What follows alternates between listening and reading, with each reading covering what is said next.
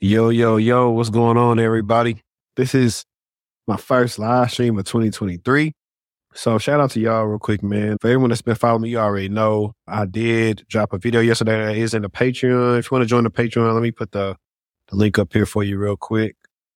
There you go. That's the link to join the Patreon. Uh, if you especially want to know what I was up to like the last six months and what are some what I plan to do in the coming Q one, uh, check that out for real. Definitely, definitely some some things I drop on there. I got some more. I'm going to drop more and more things to the Patreon. I figured out a good setup to where like I use my camera, record without this podcast setup, and then just take the S D card out and just upload it like I used to. And that's much faster for me. So uh, yeah, man, appreciate y'all. And, and honestly, I just started this off talking about one of my gripes, man. Now, I've had a MacBook going on for like two years now, two years. And one of the things that I used to champion, you know, simple, do what I need to do, everything, you name it. But the issue is now Apple has their Apple Silicon books, which is like the M ones, M twos, all those different things. So there, it's a big push to move away from the Intel laptops to those. So a couple of weeks ago, I updated to S Ventura, not thinking nothing of it or whatever, you know. Ended up getting a new Anker, a docking station last week. And it has one of the connections that I could connect by Thunderbolt three to my display. And it don't work. I'm thinking, hey, maybe the cable's bad. I'm using the wrong cables. I'm doing everything. I did so much as to where I restored, you know, my Mac to like macOS Sierra, what it first came with, and then reinstalled macOS Monterey, just for me to find out that, hey, it's not nothing I can do to fix it. It's an Apple limitation that they put on it because they want you to use the M one. So I'm switching from the Anker docking station that I got to another one, uh, the five seventy-five to the five seventy-seven. And I'll definitely be trying to do a review on that. Let's see. What's up, man? What's going on, Trent? Chris, shout out to you. Chef Capone, what up? What up? Y'all make sure y'all hit that like button when y'all come in for me, please. Please hit the like button. Let me get some real quick. I'm going to put this in the chat. Also, y'all know I've been promoting this heavy. One of the ways, you know, y'all can help yourself and support me is using my link to join Course Careers, man. If you're interested in learning about tech sales, tech sales is one of the outlier roles in tech to where you could make six figures in your first role because tech role, I'm sorry, tech sales is so important. Tech sales and other companies is pretty much determined on like how you get your bonus. So they have to sell well. So if they're selling well, then you'll be all right. Let me see where's this thing at. One second. We finna get into the, the meat and potatoes of this real quick. Let's see. All right. There we go. All right. I found it. Let me throw this in the chat, and then, you know, we got this. Hopefully it didn't mess my link up. We'll see. Oh, perfect. It didn't. So I'm going to pin that to the chat real quick. All right. So people that follow me, you know, I've, I've covered LastPass before. I've actually, you know, been a big fan of it, saying that, hey, how they segmented their network, did what it's supposed to do. So even if they get breached, like your information isn't, you know, affected. Turns out that that was false because I'm going off of what they reported. I can only go off what they reported. Now, I should have been a little bit more, what's the word I'm looking for, skeptical and just moved away from them anyways once they got patched because, hey, I have a lot, you know, of important passwords and LastPass and other things. So I should have just been, you know, moved away from it. But I didn't see any, you know, unusual logins or anything like that from my account. However, that's not the case. We found out like they had been breached again. And there are ways that people can actually access your information. So what I'm going to do is let's, let's bring up this first article right here. Let me share my screen quick and we'll read it and we get into it.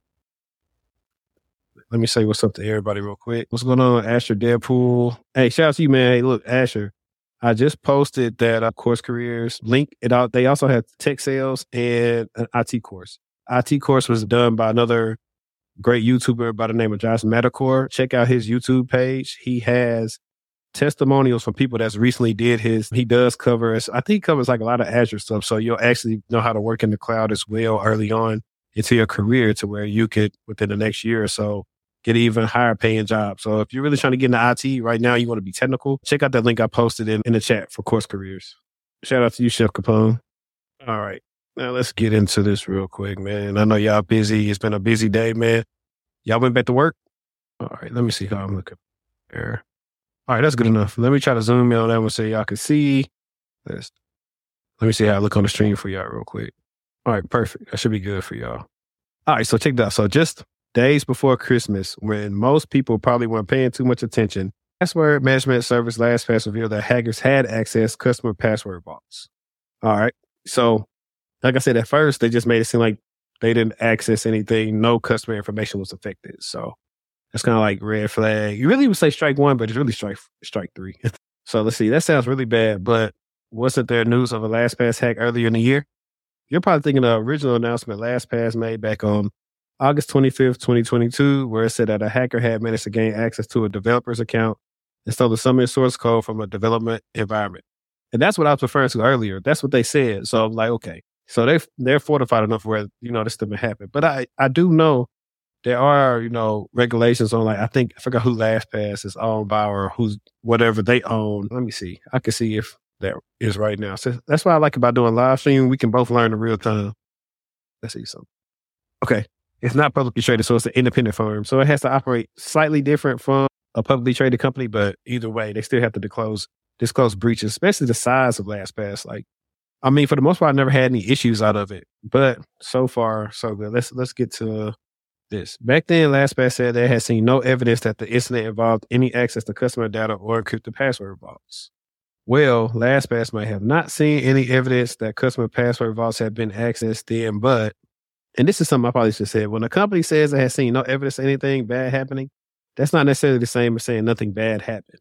Correct. And sure enough, just before Christmas, LastPass confirmed that the information stolen from a developer's account in the August twenty twenty-two attack was actually used to target another employee, obtaining credentials and keys which are used to access and decrypt some storage volumes. Man, and I always wonder, every time I do these things, I always wonder, by this time, it's already too late. They're already infiltrated. But I always wonder, before the breach happens, what is their S O C team seeing? What, what is going on? Are they just not handling things correctly, or are they doing what they're supposed to do and then notify who they need to notify? And if anybody's also been following me, every day I've been doing like these. I need to, I'll probably post the link in the description as well.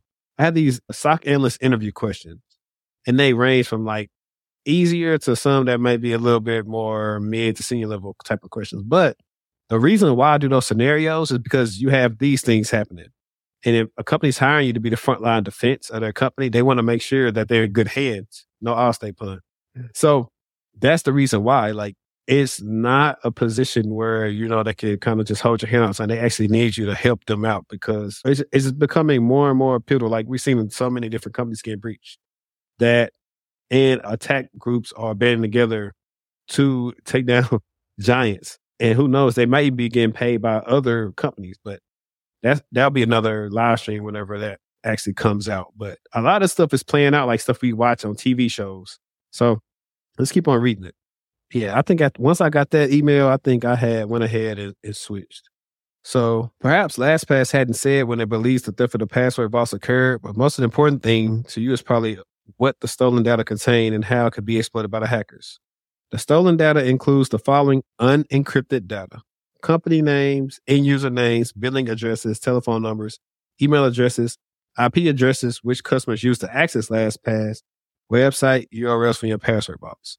Now, a lot of those things would be considered, I guess, in the terms of a company, I probably would say it'd be personal, because company names. Now you can, let's do some scenarios, right? Let's say if you're the hacker, you could possibly get this information and spearfish a C E O at the company and say, hey, you know, I work for LastPass, whatever, you know, your credentials were breached in the incident, you know, I'm on the incident response team, blah, blah, blah. Like, you know, click this link so you can reset your, your password stuff for LastPass, whatever, right? And I'm just making up some stuff. This is on off the fly. So imagine most of C E Os may click it because they're going to, hackers and everyone else going to use some type of level of concern in the phishing email to get you.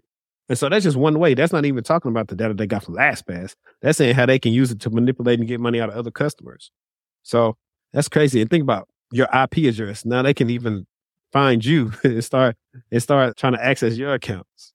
So this this is huge. This this is huge. I kind of feel sorry for the security team, because people are going to be pointing the finger at them. And we know some negligence somewhere, but we just don't know who it falls on. But it's one of those things, guilty by association, that happens when you're working like this. So let's see what this article says. In other words, cyber criminals, ooh, In other words, cyber criminals now know that you use LastPass. They know how to contact you, and they know which websites you use. That's valuable information for anyone attempting to fish further information from you, as they could easily pose as one of the websites you access and send you a scam email. Now, y'all saw that I said that pretty much without even getting down to the article. So me and him are thinking on the same thing. And so this is what I also say. Be careful with using your personal password manager for things that you use at work for incidents like this, to where there could be a sensitive information in there that now if your account gets breached, somebody has access to the information that you use to log on to your things at work. So I want you to keep that in mind. At work, only use like a, a company-approved password manager. Nine times out of ten, it's not going to be, well, it's going to probably be protected because I've worked at a company where they used LastPass for passwords before, but they're probably going to have you use something like on the desktop that may seem like a little bit more secure as long as someone doesn't get in their environment and access that.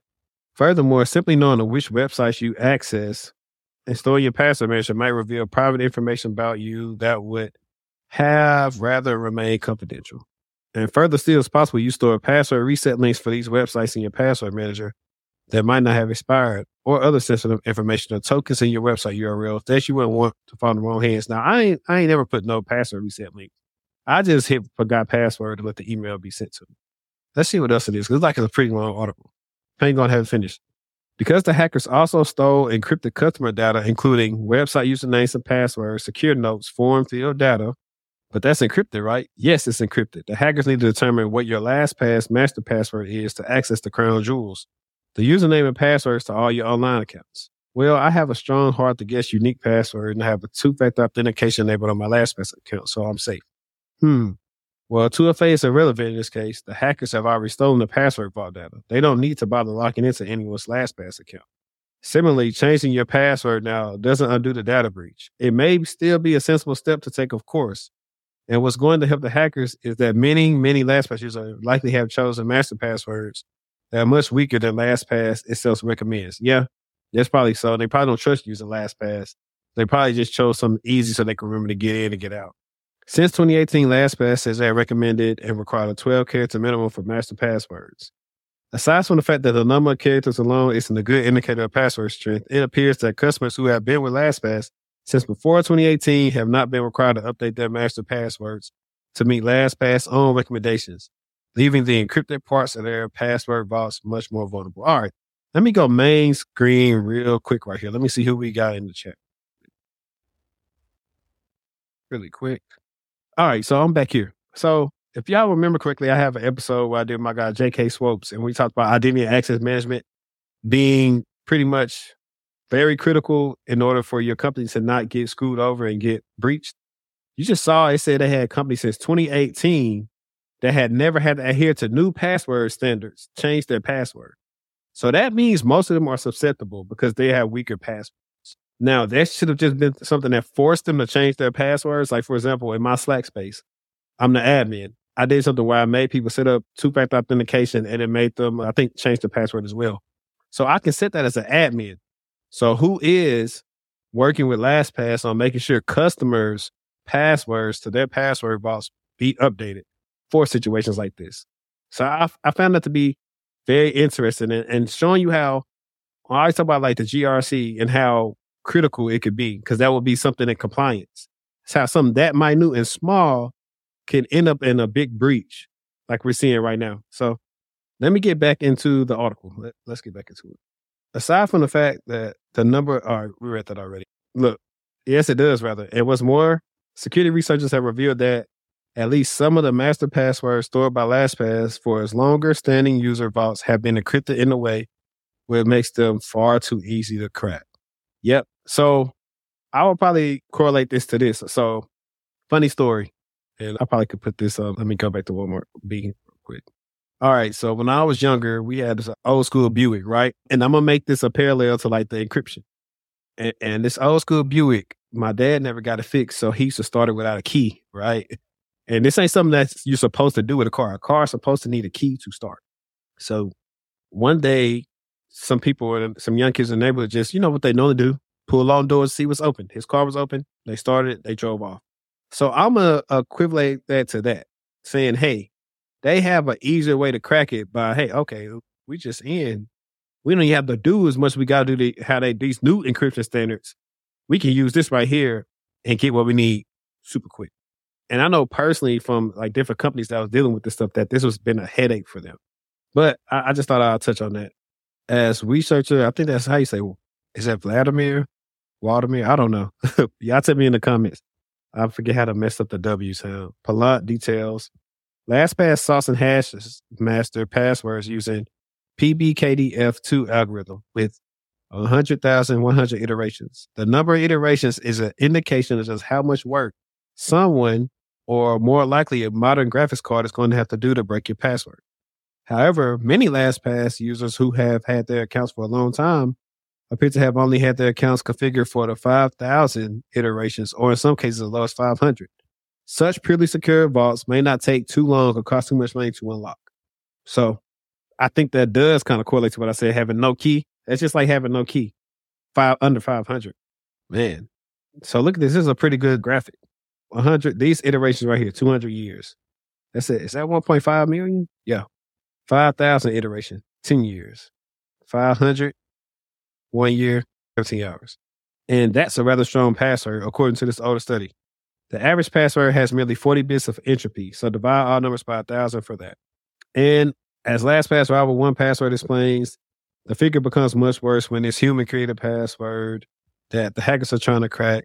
All right, so this is a long article. I'm not going to get into it, but I am going to show you that, and I don't want to... All right, so this is what I moved to. I moved to Dashlane. Dashlane password manager has never been breached, and our zero knowledge patented encryption means not even we can see your passwords. So I moved to this. It's actually cheaper than LastPass. I like it so far. I like the app on the iPhone. Let me tell you. So yeah, this is what I'm using right now. Let me see what y'all talking about in the chat real quick, man. Yo, shout out to you for the super chat, man. Shout out. Hey, if y'all are looking to get CompTIA certified, and y'all want to get them certifications, holler at my guy Master I T right here. He's the guy with the goods, and he got so many success stories, so many free gems just on his channel alone. If you need some help with those courses and those tests, like, check him out. Appreciate the super chat, man. Let me read some of this thing. Chris Tahoe, when are you going to come out with a SecOps course? That's in the works, or I'm going to partner with some people. I got some things I want to do to definitely help some people bolster up some skills, because honestly, a lot of cybersecurity is really common sense, to be honest. As much technical stuff you need to know, some things, it's at a foundational standpoint, is common sense. I keep all my login info in the physical notepad. Nothing connected to the internet is one hundred percent bulletproof. I'd rather the peace of mind over convenience. I, I got an up like that, but until somebody break in and find the, the passwords or just burn them up, now you don't have the passwords no more. So I just always say have a backup. Yeah, I don't know what happened to me. Just let me make sure I'm still got the right audio and stuff. All right, yeah, I'm good. Yeah, kick me out for a second. Yeah, it is a good value. I know some people that used before. Astro passes Sec Plus and probably had A Plus. Should you go for Network Plus? It just depends on what you want to do, to be honest. If you feel like you need the networking experience or need to understand networking more, I say go for it, or at least understand the concepts. It's between that or, or C C N A. A lot of people go back and forth between those. But I would just say it all depends on, you know, what's your next step and what you want to do. All right. He said last man trying to take you down. That's funny. Man, and then I don't have any of my soundboard stuff installed today. I had to, like I told y'all, I ended up doing something stupid about recovering, you know, restoring my laptop for no reason at all. So I'm going to put everything back. So the next live stream going to actually be like, I'm going to have my gunshots and everything going on. But here's another video that I actually, I mean, not video. Is this it? Let's see. All right. Yep. So I was on Business Insider looking for stuff I wanted to talk about today. And I saw article. It's like, you know, top ten worst entry-level tech jobs, right? And so in real time, we both going to read it ourselves, and we're going to discuss if this is cap, you know, or they are they speaking facts. So let's look at it. All right. There we go. All right.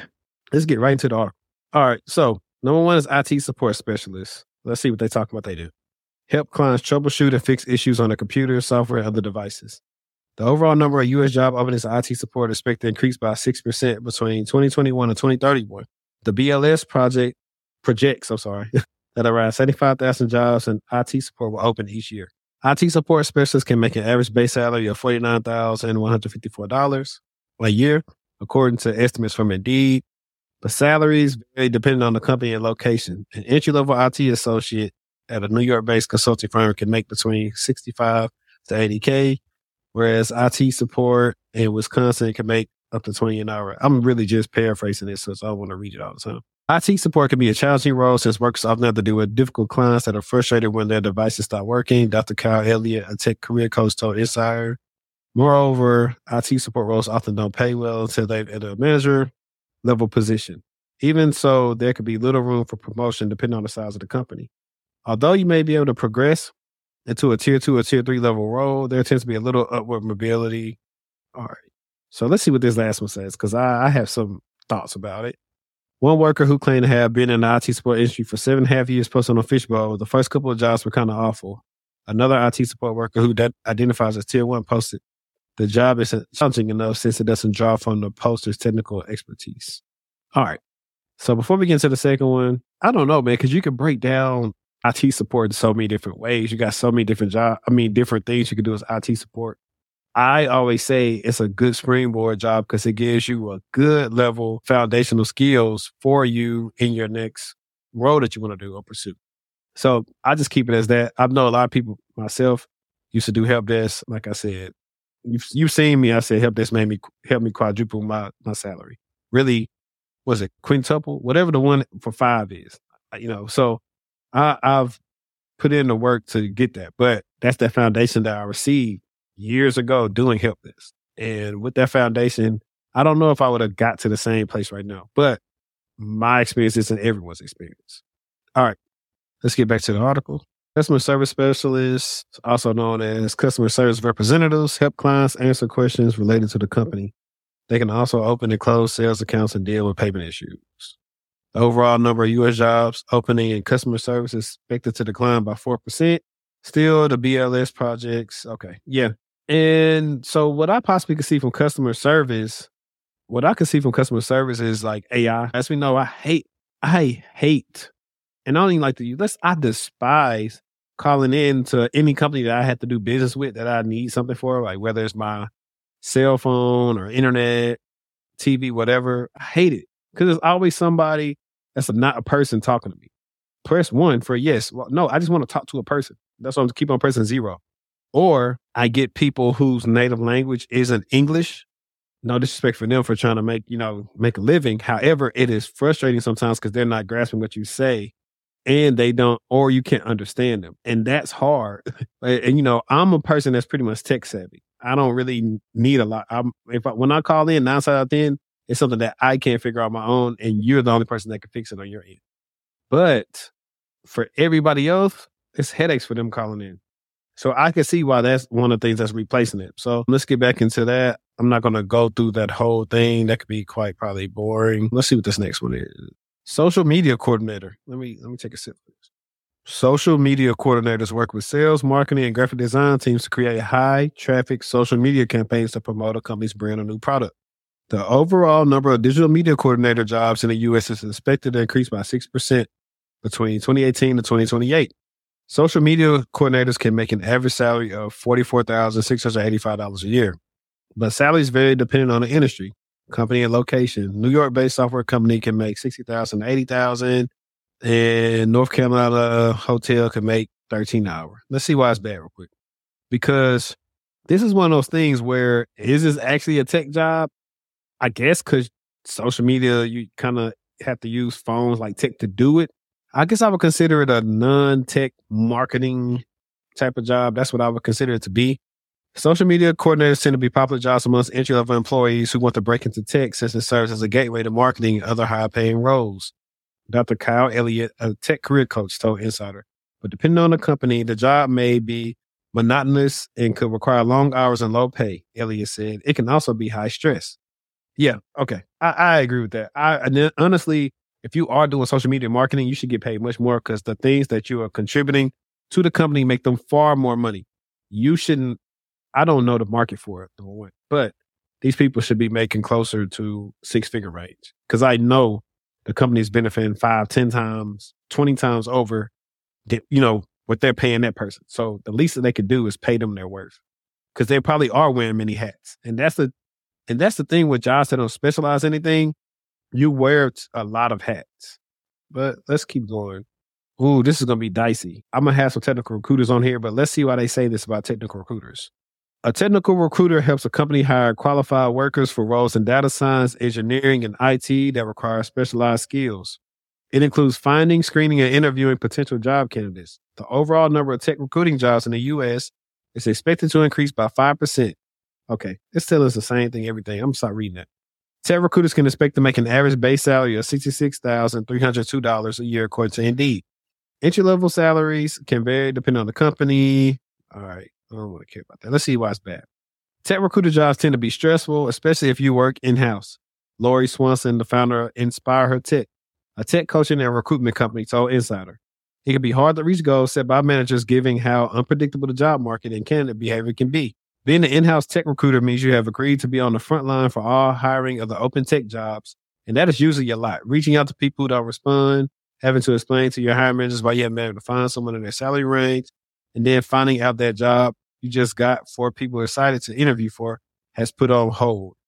With droves of tech workers laid off, the companies are now hiring recruiters on temporary contracts that don't guarantee full-time employment, creating job uncertainty, according to a post on Fishbowl. One senior recruiter on the contract for seven years advised against taking contract work because it is extremely unstable after the worker allegedly got laid off from Microsoft. All right, let me let me go right here and let's talk about that. Let's see.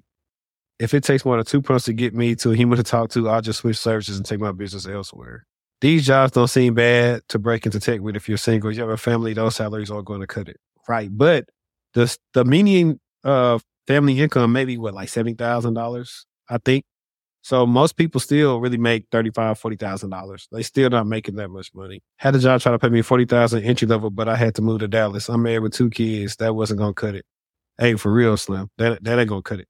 So I've heard what well, we just read the same sentiments in the, the in the article about tech recruiters. I've heard that from the horse's mouth about how there are biases with the hiring manager, who they only work a certain type of people. The company wants to hire people in a certain range, not knowing they're not. I remember I had a job. So check this out. I had an interview for a, this is like a lead S O C role. So I was like, either going to be a S O C manager or it's going to be the lead, like S O C analyst, right? With a, a company that's a big name. I didn't even say this in my Patreon video. I may touch more on this again, like in Patreon.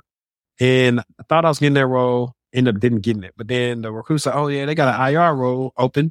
And I asked them what the salary was. I think the salary was like eighty, eighty K or something like that. But they wanted like four years of experience, which is close to senior level. And I know the market, that's too low. So you aren't going to find a lot of qualified people that want to do that when you're paying below market average for a role when we know you got the money. So that's definitely it. And I also heard of applicants being rude to recruiters and all type of stuff. Listen, man, if you're watching this now, one of the worst things you can do is be mean to recruiters, especially even if it's they hitting you about a role you don't like. Like, just, it don't cost nothing to be nice, because you never know. You may need them to reach out to somebody to help you get a job you actually want. And they'll remember how you treated them, because we human. So it don't cost nothing to be nice, man. That's what my uncle taught me. And that's what I try to do with everybody every day. So yeah, man. Be nice when these recruiters are reaching out to you. Listen, what this is. is. Oh, shout out to my guy, Tech Xavier.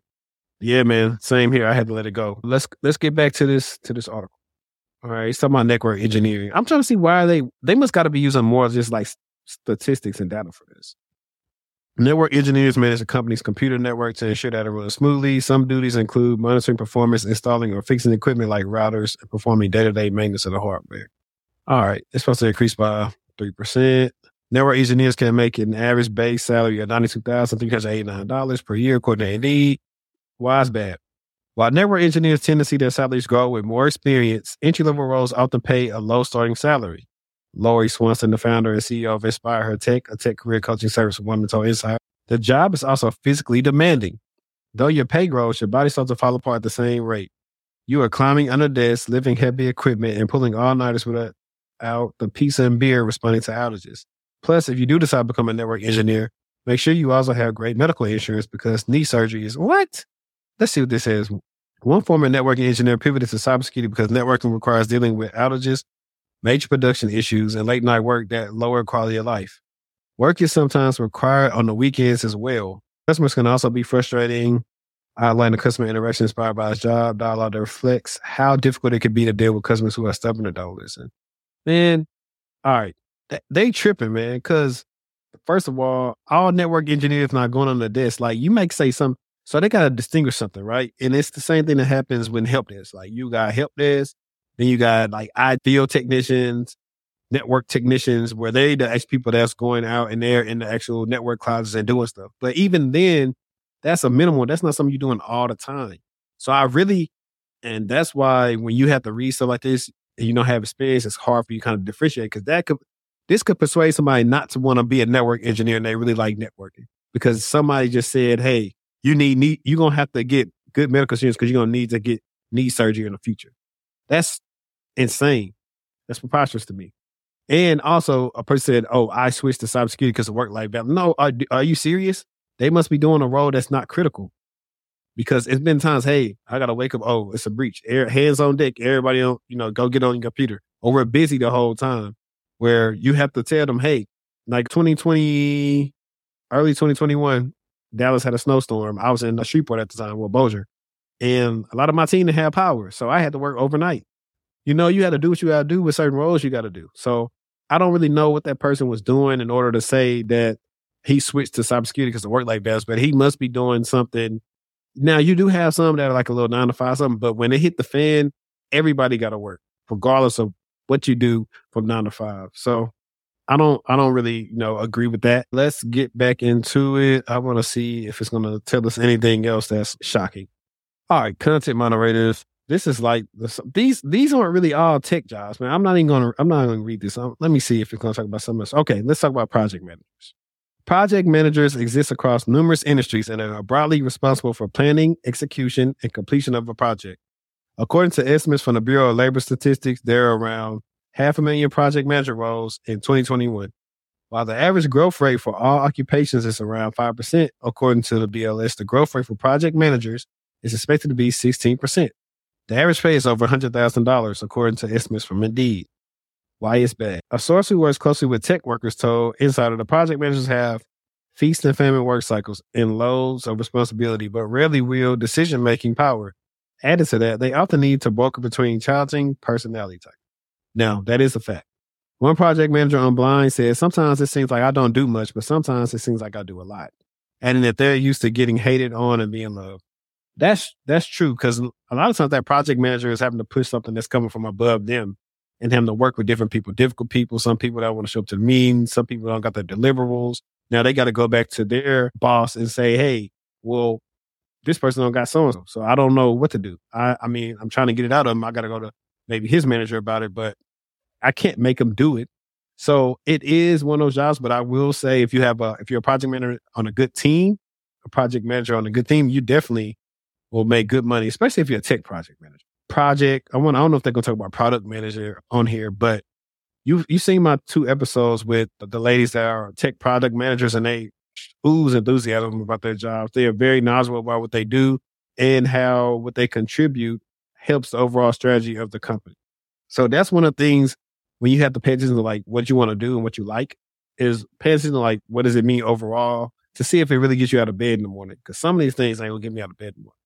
All right, this ain't no tech. See, bro, how was an Amazon video reviewer a freaking tech job? That's not no tech job, bro. They they BSing right now. Let me see what's else on this list. Let's see. Man, that still made me so mad. I lost my train of thought. Let's see. I'm not even reading that. That's bull. That's not a tech job, bro. That's okay. Let's see. Oh, now we getting we getting somewhere. Cybersecurity analyst. Working in cybersecurity usually involves protecting the company's data, software, hardware, and networks from cyber attacks and threats. The cybersecurity industry reached an all-time high with a reported four point seven million workers, according to an October report from I C Squared, a nonprofit that specialized in training cybersecurity professionals. Average pay, seventy-two thousand dollars on average. You spend a lot of time reviewing a lot of logs, and then just when you think you saw the critical data breach, a new hacker erases all the good you've done. The world is not a better place, that, and not a better place, and you're back at square one. All right.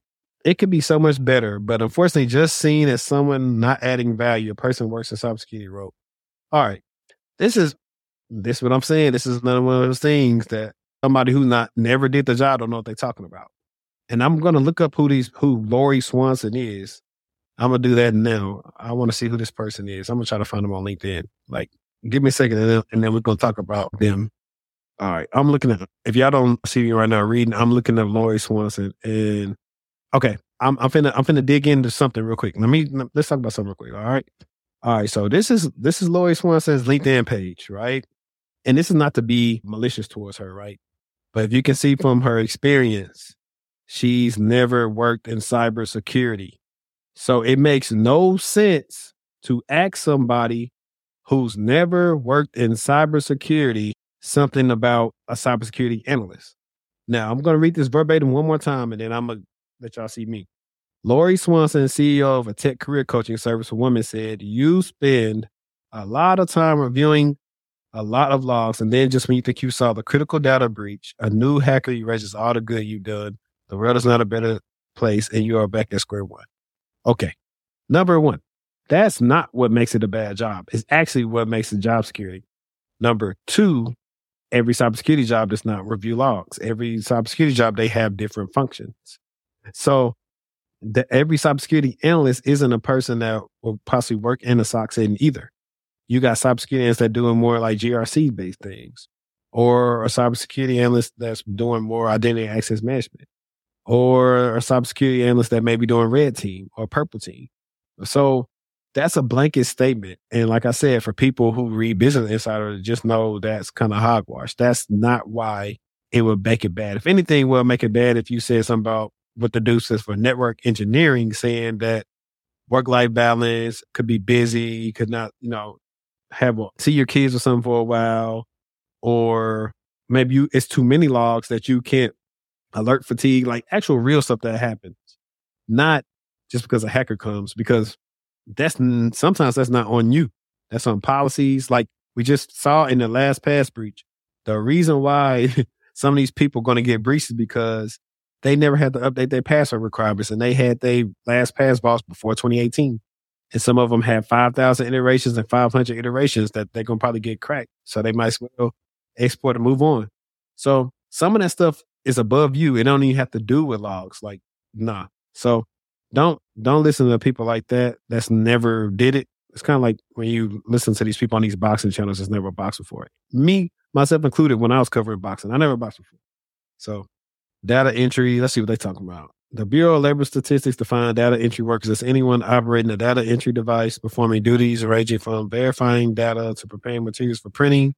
There were almost one hundred fifty thousand people employed in data entry in twenty twenty-one, according to data from B L S. Average pay, fifty to twenty hours, according to estimates from Indeed. Kathy Lanzalico, a career coach who works with the new college graduates and entry-level professionals, said the pay for data entry specialists varies greatly across industries and companies, so candidates don't always know what to expect. In addition, the job often requires long hours.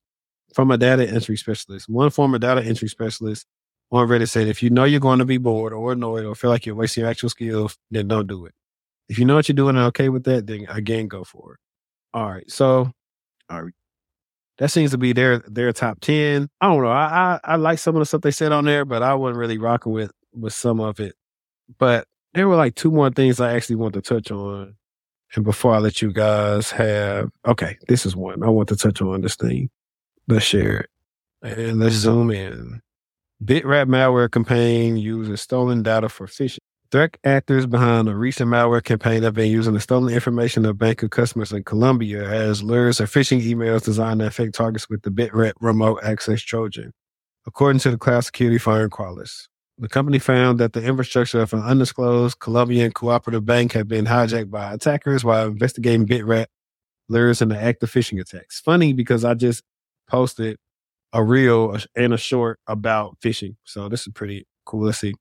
A total of four hundred eighteen thousand seven hundred seventy-seven records containing sensitive customer data, including names, phone numbers, email addresses, addresses, Colombian national I Ds, payment records, and salary information were stolen from the breach servers. While investigating the campaign, Qualys also discovered evidence that the attackers had accessed customer data, including logs showing that they looked for S Q L injection bugs using S Q L map tool. Moreover, the lures themselves contain sensitive data from the bank to make them appear legitimate. This means that the attackers got access to customer data. While digging deeper into the infrastructure, we identified logs that point to the use of a tool. They already said that. At the moment, none of the information stolen from the Colombian bank servers has been found on the dark web or clear web sites monitored by Qualys. The malware is delivered to victims' computers via malicious X M L file that drops and executes and I N F file encoded with a highly obfuscated macro bundle with the attachment. Hmm. Look at them. That's cool. I might have to research that once I get my lab back installed on this thing. The final BitRAT payload is then downloaded from a GitHub repository using the WinHTTP library on the compromised device and executed with the help of WinExec function. During the last stage of the attack, the rat malware moves its loader to the Windows startup folder to gain persistence and automatically restart at the system reboots. Okay, so check this out. This is actually a, a question that you'll probably be asked if you're doing cybersecurity interviews. They might say, okay, hey, how would a, an attacker remain and, and pretty much, let me see, because I'm, I'm trying to go up the head and I got a brain fart. Yeah, how would they gain to kind of remain persistence, right? So you just read right here, it loaded a loader into the Windows startup folder to gain persistence and automatically restart after the system reboots. So researching active attacks and hacks actually can be beneficial in your learning process to help you stand out when you are answering some of these interview questions. Since at least August twenty twenty, BitRAT has been sold as an off-the-shelf malware on dark web markets and cybercrime forums for as little as twenty dollars for lifetime access. Man, that's cheap. After paying for a license, each customer uses their own approach to affect victims with this malware, such as phishing, watering holes, and trojanized software. The highly versatile BitRAT can be used for a variety of malicious purposes. All right, so we seem like we're done on that one. And I think we had, I think we had something that was a little bit more recent. Let me see if we got anything new in the chat. We got, dang it, I'm just not seeing it, so I don't know what happened. I think I switched it, so hopefully uh, you were able to see it. Can also backdoor system D. I mean, syst- oh, yeah, yeah, definitely. But those are ways, like I said, also you can use Chat G P T as well if you want to know, like, hey, ask Chat G P T, hey, how is, will a hacker gain persistence in the environment? And it'll kind of give you some ways, and then go research that. Now, this is where I get a lot of people that do, oh, I do try hack me. And I said, this is where that stuff can help you out at. You do all these different labs and learn these things. Learn the defense side, and then you start doing them on your own and research them, and then just working, working, working. It's like if you were playing basketball and you you learn how to do a jump shot, right? Or you did three dribbles and you you was pulling up. That would be the shot I would tell you to work on the whole day or the whole week. So now you perfected that shot. So you may not know how to do a lot of stuff, but when it comes to the game, you got your signature move, and when you release it, you might not make it every time, but it's gonna feel like it's going in every time. And so that's similar to like how you do with your skills that you learn. Like once you kind of get proficient enough at it, okay, let's let's start practicing every day so I can re- regain this skill set. That's something that unfortunately I'm super busy that I wasn't always able to do. It's like, it's like for me, I got to like allocate time here, here, here, here, and figure out how I make the best of it just because I'm, I'm so busy with doing what I do in my business and helping people out. We got one more article I want to touch on. It was this sixty thousand, I think, exchange servers. Yeah. Vulnerable to ProxyNotShell attacks. Let me see if we, all right. What is sixty thousand? Hang on, let me drink some real quick. When the sixty thousand Microsoft Exchange servers exposed online are yet to be patched against the C V E twenty twenty-two dash fourteen eighty-two remote code execution vulnerability, one of the two security flaws targeted by ProxyNotShell exploits. According to a recent tweet from security researchers at Shadow Server Foundation, a nonprofit organization dedicated to improving in their security, almost seventy thousand Microsoft Exchange servers were found to be vulnerable to ProxyNotShell attacks, according to version information. However, new data published on Monday shows that the number of vulnerable Exchange servers has decreased from eighty-three thousand in mid-December to sixty thousand eight hundred sixty-five detected on January second. It's a cool little, little graph. Let's see. Let's see if we can see this. So... like Europe got the most, then right after them is North America, then Asia. Okay, so that's not bad. I mean, for the worldwide, these two security bugs track the C V E twenty twenty-two dash fourteen eighty-two and fourteen forty, collectively known as ProxyNotShell, affect Exchange servers twenty thirteen, twenty sixteen, and twenty nineteen. If successfully exploited, attackers can escalate privileges and gain arbitrary or remote code execution on comprised. On, Man, that's like that he can't read. Gain arbitrary or remote code execution on compromised servers. Microsoft released security updates to address the flaws during the November twenty twenty-two patch Tuesday, even though ProxyNotShell attacks have been detected in a while since at least September.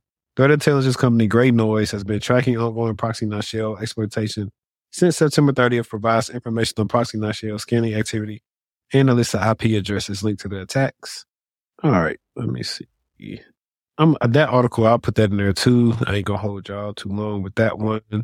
Let me get back here. All right, man. So that's kind of been like my first news wrap up. It's not, wasn't, it wasn't a, a night where like a lot of big tech stuff had popped off. But what I'm going to attempt to do now is like when big stuff happening like all day, every day, like really big things that everybody needs to talk about, like I'm going to try to go live and talk about them. And then in the future, only reason why I have somebody else on is because like this was impromptu. But in the future, I'm going to try to plan that early on in the day so we can jump on. And then there'll be like, a, we do like a, so I got my, my interview portion and I got my solo episodes. And then this will be like a pretty much a current tech news segment where there could be something that has to do with like phones, security, social media, anything, you know? So that's going to be the vibe going for that like weekly just to keep, you know, people engaged or some things that they may not know what's going on. But if you're in the chat right now, and you got a, if you, right now you got a cybersecurity question or some career advice you want to ask, ask right now, I'm be on like, I guess like for like two, five minutes, depending on what y'all ask. If you're listening right now, if you got a question you want to ask, go ahead and ask it. That way I can answer it. If not, you know, I'll let you guys enjoy your night. And then, you know, you'll hear from me again pretty soon. Let me put some, some music on while you guys are waiting. All right, cool. Now it should be good. He only played in my headphones, so I can't see that. I mean, I can't hear that. It's super loud. I was saying that I'm going to put this link right here for y'all to check out the Patreon video if you want to support the Patreon, because I'll be doing more videos there. I think, I think I may do one. I had a client reach out to me, like kind of like tips on like, you know, your first week of onboarding, how to survive onboarding and how to do good with that, make good impressions. So I'm going to I'm gonna script some stuff out and uh, make that a video for you all as well. And that'll be Patreon first too. Like everything that's scripted and, and take a lot more time will be Patreon first and other things that they'll get too, exclusive stuff they'll get, like, you know, maybe picking somebody from the Patreon to do a coaching session with or, or whatever. Um, so that'll be going on. Let's see, we are, we are hours. You still got seventeen people here with me. Is the readers thing too loud?